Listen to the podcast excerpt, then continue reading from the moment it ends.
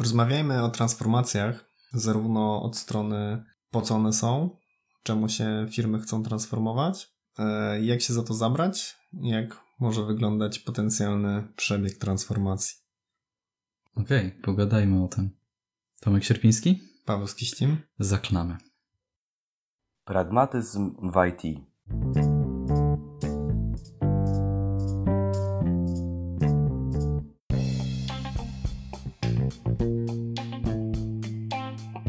Transformacje cyfrowe.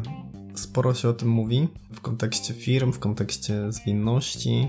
Skąd one się biorą i po co się je tworzy? Jak się za to zabrać? W jaki sposób chcemy podejmować decyzje? Dzisiaj wejdziemy sobie wysokopoziomowo w każdy z etapów, powiemy pokrótce na czym one polegają, a w kolejnych odcinkach e, każdy z tych etapów sobie bardziej szczegółowo omówimy. Nie wiem, Paweł, czy zauważyłeś, ale transformacje cyfrowe ostatnio stały się modne. Z jednej strony modne, więc możemy mówić, że jest to kwestia faktycznie jakiegoś takiego trendu. Z drugiej strony nie wiem, czy to nie jest konieczność w niektórych firmach, szczególnie w firmach, które zorientowały się, że ważniejsze jest szybkie reagowanie na zmiany, które się dzieją w ich otoczeniu, czy to wynikające z pojawiania się nowych technologii, czy, czy nowych sposobów pracy. Jesteśmy świadkami całkiem ciekawych czasów, kiedy technologia i e, świat IT zaczynają zmieniać coraz to bardziej, e, wydawałoby się, niezwiązane z technologią branże. Do, dobrymi przykładami są, są Uber czy, czy Airbnb. Dwie firmy, które nie posiadają ani samochodów swoich, ani, ani hoteli, a tak naprawdę zdominowały mocno rynek. Widać, że, że, że jest opcja, czy wręcz zagrożenie ze strony wielu, wielu startupów, czy e, po prostu zwinnie działających organizacji. Widać, że one są w stanie szybciej wypuszczać zmiany i bardziej adresować potrzeby klientów. Tak naprawdę jest wiele marek o ustabilizowanej pozycji na rynku, które, które mają dobre wyniki finansowe i mają dużo klientów, natomiast widzą, że, że pewna inercja ich działania nie jest wystarczająca. No i to sprawia, że jakby reagowanie na zmiany w dotychczasowo skonstruowanej strukturze e, nie do końca jest takie proste. Paweł, od czego zaczynasz transformację? Zazwyczaj e, z firmami, z którymi, z którymi współpracuję, E, zaczynam od tego, żeby, żeby się troszeczkę zorientować, na czym, na czym stoimy w firmie, czyli mm, mo moglibyśmy to nazwać audytem, w wyniku którego będziemy w stanie w jasny sposób określić sobie, e, jaki jest cel tej transformacji oraz tak naprawdę jaki problem my chcemy tą transformacją rozwiązać. Zaczynamy od, od audytu, który tak naprawdę ma dwojaką e, formę. Z jednej strony są to, są to rozmowy z poszczególnymi osobami w firmie, jest to zapoznanie się być może nawet offline czasem z jakimiś materiałami w stylu backlogi, produkty, jakieś opisy, jakieś dane takie, takie faktycznie na temat tego, jak firma funkcjonuje. Kolejna część jest już bardziej warsztatowa. Z jednej strony, żeby się przyjrzeć, jak firma działa, z drugiej strony żeby już być może małymi krokami zacząć zacząć pokazywać jakieś, e, jakieś triki, tak? No bo w wyniku warsztatu, na którym mówimy sobie o definition of done, na przykład, no to z jednej strony uczymy się tego, z czym firma e, się zmaga, ale z drugiej strony po takim warsztacie zostaje już namacalny artefakt, którego można używać. Tak? Więc nawet jakby ktoś chciał powiedzieć, dobra, jakby kończymy tutaj transformację, rozmyśliliśmy się, to mimo wszystko zostają pewne artefakty, których można, można użyć. Dla nas te wnioski są ważne, żeby móc przejść do kolejnego etapu. Etapu tego zasadniczego, gdzie wychodzimy z firmy i zaczynamy się zastanawiać na temat tego, jak osiągnąć te cele, mając tą wiedzę o, o możliwościach i ograniczeniach tej organizacji. I niektórych momentach bardzo dyskutujemy, czy, czy ten etap też e, modelowania organizacji nie zrobić z, e, z członkami zespołu, żeby jednak oni też brali udział w konstruowaniu, w konstruowaniu tej nowej firmy. Z jednej strony ma to zaletę taką, że oni niejako czują się umocowani do tego, żeby później tą zmianę e, wprowadzać, bo to będą także ich pomysły. Z drugiej strony istnieje bardzo duże ryzyko e, tego, że mm, nowa struktura będzie struktura wymyślana, będzie to struktura wymyślana przez nich, niekoniecznie będzie zadresowała ona potrzeby transformacji, które sobie w poprzednim kroku zdefiniowaliśmy, a raczej będzie się skoncentrowała na tym, żeby nic nie zmienić. Prawa Larmana się dokładnie, kłaniają. Dokładnie do tej prawa Larmana się kłaniają i obrona status quo. Dlatego ja jestem na przykład fanem, e, aby to modelowanie organizacji e, możliwie jak wykonać jak najszybciej, ale przez audytorów zewnętrznych, proponując gotowy model, który chcemy wdrożyć e, w stosunkowo krótkim czasie, z zastrzeżeniem, że zmiany tego modelu będą możliwe po przeprowadzeniu tego kroku pierwszego. Jak, jak budujesz taką relację w zespołach, żeby cię dobrze przyjęli? Więc y, zaczynając pracować z zespołem, bardzo odpowiedzialnie i otwarcie mówię, że jesteśmy na początku tej drogi. Pokazuję długofalowo, jak taka droga może wyglądać i na którym etapie w danym momencie jesteśmy. E, tłumaczę, dlaczego, dlaczego powinniśmy zacząć od zasad, które niekoniecznie są ich zasadami, co będą czuli, że będzie to ich coś, co potencjalnie będzie ograniczać, ale jest to potrzebne po to, żeby zrozumieli, dlaczego dane zasady, które wprowadziliśmy albo które za chwilę wprowadzimy, są dla nich ważne. I e, jest to jakiś taki model startowy, na który musimy się umówić, żeby też nauczyć się e, przestrzegać zasad. I powoli, powoli e, zaczynamy sobie pracować już na, na takim modelu. Ważnym elementem budowania tej relacji z zespołem e, jest, jest to, by, by no, nie zostać potraktowanym jako taki intrus, czy osoba, która twierdzi, że się zna, ale przyszła gdzieś tam z boku i, i to może sprawić, że, że zespoły się gdzieś tam betonują na, na, na wstępie albo też okupują na, na swoich pozycjach i nie do końca chcą się zaangażować w, w kreowanie nowego modelu.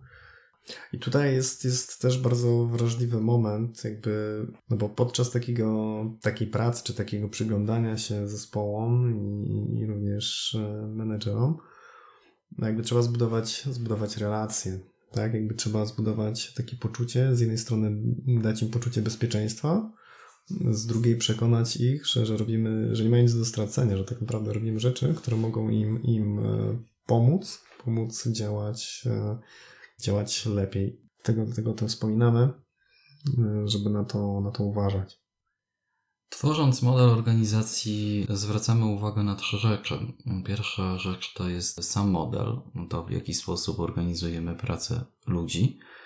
E, druga rzecz e, to jest zastanowienie się na temat tego, w jaki sposób e, chcemy wprowadzać ten model, w jaki sposób chcemy zdefiniować zakres tej zmiany i zasięg.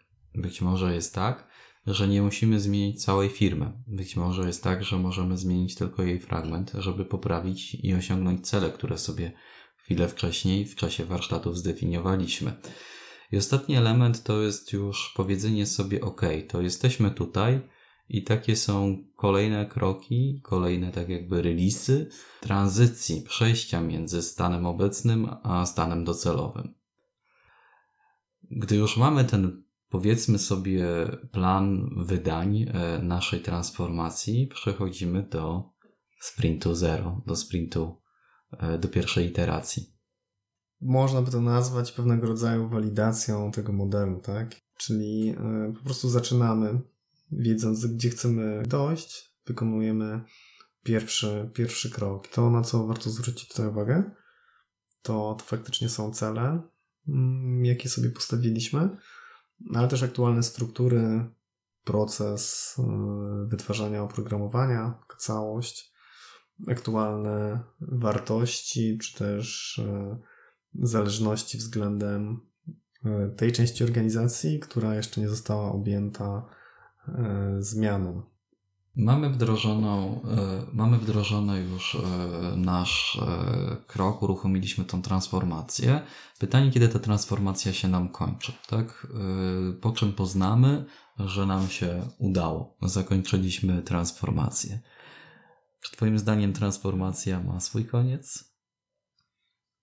To zależy od celu transformacji, tak naprawdę, jak go zdefiniujemy. Tak? To, to, co ma koniec, moim zdaniem, to jest, to jest moment, w którym organizacja nauczy się autotransformacji. Tak? Czyli jeśli wypracujemy takie mechanizmy, taką kulturę, że w momencie, w którym, w którym jest, jest potrzeba, żeby się dostosować do realiów, to organizacja potrafi się w tym po pierwsze zorientować, po, po drugie, jakby wprowadzić, wprowadzić e, odpowiednie, odpowiednie zmiany. Jeśli byśmy sobie postawili, że cel pierwszej transformacji między innymi to jest wypracowanie takich mechanizmów obronnych na, na, na zmiany, to dla mnie wtedy jakby taka pierwsza transformacja faktycznie się, się kończy, albo w momencie, w którym faktycznie osiągamy pewne strategiczne cele, które, które były postawione, to, to bym powiedział, że, że owszem, możemy mówić o jakimś końcu transformacji, o tym, że, że firma zaczyna działać w nowym, w nowym modelu. I tutaj, tutaj tak, to, to można by uznać za koniec. Natomiast transformacja jako e, słowo, czy jako, jako pewna idea, no myślę, że, że ma trochę dłuższy cykl życia tak naprawdę, tak? No bo każda, każda sytuacja rynkowa czy prawna, y, która sprawia, że, że firma y, no, musi na czas zareagować, no, zmusza, by firma tak naprawdę była w ciągłym stanie transformacji. Oczywiście ona może być mniej lub bardziej intensywna. Y, to, to zależy od, od tego, jak, w jakim, w jakim momencie firma, firma się znajduje i też jak jest może to trochę brzydkie słowo, ale jak jest zapuszczona. Tak? To trochę zadałbym Ci pytanie, czy e, pielęgnacja ogrodu kiedyś się kończy. Okej. Okay. Myślę, że to, co jest tutaj ciekawe i o czym warto powiedzieć, to rzeczywiście zdefiniowane dobrze cele transformacji. Że wiele organizacji zapomina, a może warto sobie też wpisać, jeżeli dotykamy e, Agile'a i chcemy pracować agile'owo, że jednym z celów takiej transformacji jest e, nauczenie się e, wprowadzania zmian na okrągło w sposób ciągły. Wtedy nie będziemy potrzebowali specjalnego wydarzenia pod tytułem transformacja organizacji do tego, żeby móc adaptować się do rynku. To prawda, tylko tutaj też wszystko ze zdrowym rozsądkiem na zasadzie jakby motywu, którym powiedzieliśmy wcześniej, tak? Jakby samo wprowadzanie zmian nie generuje pieniędzy dla organizacji, E, raczej, raczej i, i, i to, to nie jest też, też e, jakby przyjemne e, zazwyczaj, tak? Jakby łatwiej jest się nie zmieniać niż, niż zmieniać. Więc jakby trzeba pamiętać o tym, że, że wprowadzamy tylko te zmiany, które faktycznie są, są potrzebne i widzimy, że mają szansę coś polepszyć. Oczywiście tego nigdy się nie wie, tak? Ale taki powinien być cel a nie, ale nie celem, czy też celem nie powinno być wprowadzanie zmiany samo w sobie, prosto. Okej. Okay. Przeszliśmy e, przez cały proces transformacji, jak taką transformację się przygotowuje, jak ją wystartowuje i jak ją się przeprowadza na bardzo, bardzo wysokim poziomie. E, w kolejnych odcinkach myślę, że spokojnie będziemy mogli wejść w każdy z tych kroków i e, zatrzymać się na moment i podyskutować o szczegółach. Ja bym tu jeszcze się trochę odniósł też do, do kontekstu mimo wszystko, tak? Bo e, to, co, co opisujemy, może się teraz wydawać takie ciężkie pewnym sensie, tak? Niby mówimy o zwinnej transformacji, natomiast y, trochę, trochę obraz buduje się tutaj takiej, takiej ciężkiej machiny tra transformacyjnej. I, i, I warto mi się wydaje tutaj powiedzieć również trochę o tym, jak, mm, jak, jak to się odbywa w odróżnieniu od tego, no, z jaką firmą mamy do czynienia, tak? Y, to, co, co, co tutaj opisywaliśmy teraz, to wydaje mi się, że to jest głównie model który działa w naprawdę dużych firmach, tak? Firmach, które się składają z wielu departamentów, e, które się składają z jakiegoś oddzielnego biznesu, z oddzielnego IT, jakby w firmach e, lekko skostniałych, ale też przede wszystkim dużych, tak? I tutaj jakby podejście do, do wprowadzenia e, zmiany zwinnej jest nieco waterfallowe, bym powiedział, tak? Robimy sobie dobre jakieś tam przygotowanie, przemyślenie, później w paru etapach możemy taką transformację e, wykonywać. E, natomiast wydaje mi się, że dobrze byłoby nakreślić pewien horyzont czasowy, jak długo coś takiego trwa, tak? Czyli w organizacji, która liczy setki osób czy, czy tysiące, na pewno taka transformacja to jest, to jest dłuższy fragment czasu. Bym powiedział, że skala jest liczona w miesiącach, powiedzmy, tak? Miesiącach, czy, czy nawet gdzieś tam do, do dwóch lat.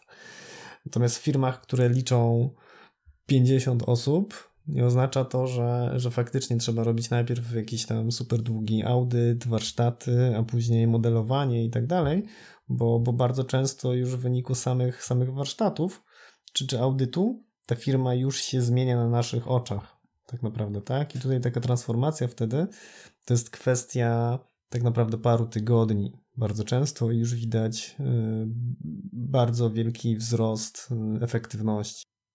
Myślę, że na tym dzisiaj zakończymy. W kolejnych e, odcinkach powiemy trochę więcej szczegółowo na temat e, przeprowadzania warsztatów, o czym rozmawiamy na tych warsztatach i dlaczego, e, a także jak wyglądają tego typu rozmowy audytowe, jakich informacji zbieramy i, i, i po co. Tomek Sierpiński. Paweł Skiścim. Dziękujemy za uwagę. Dziękujemy. Do usłyszenia.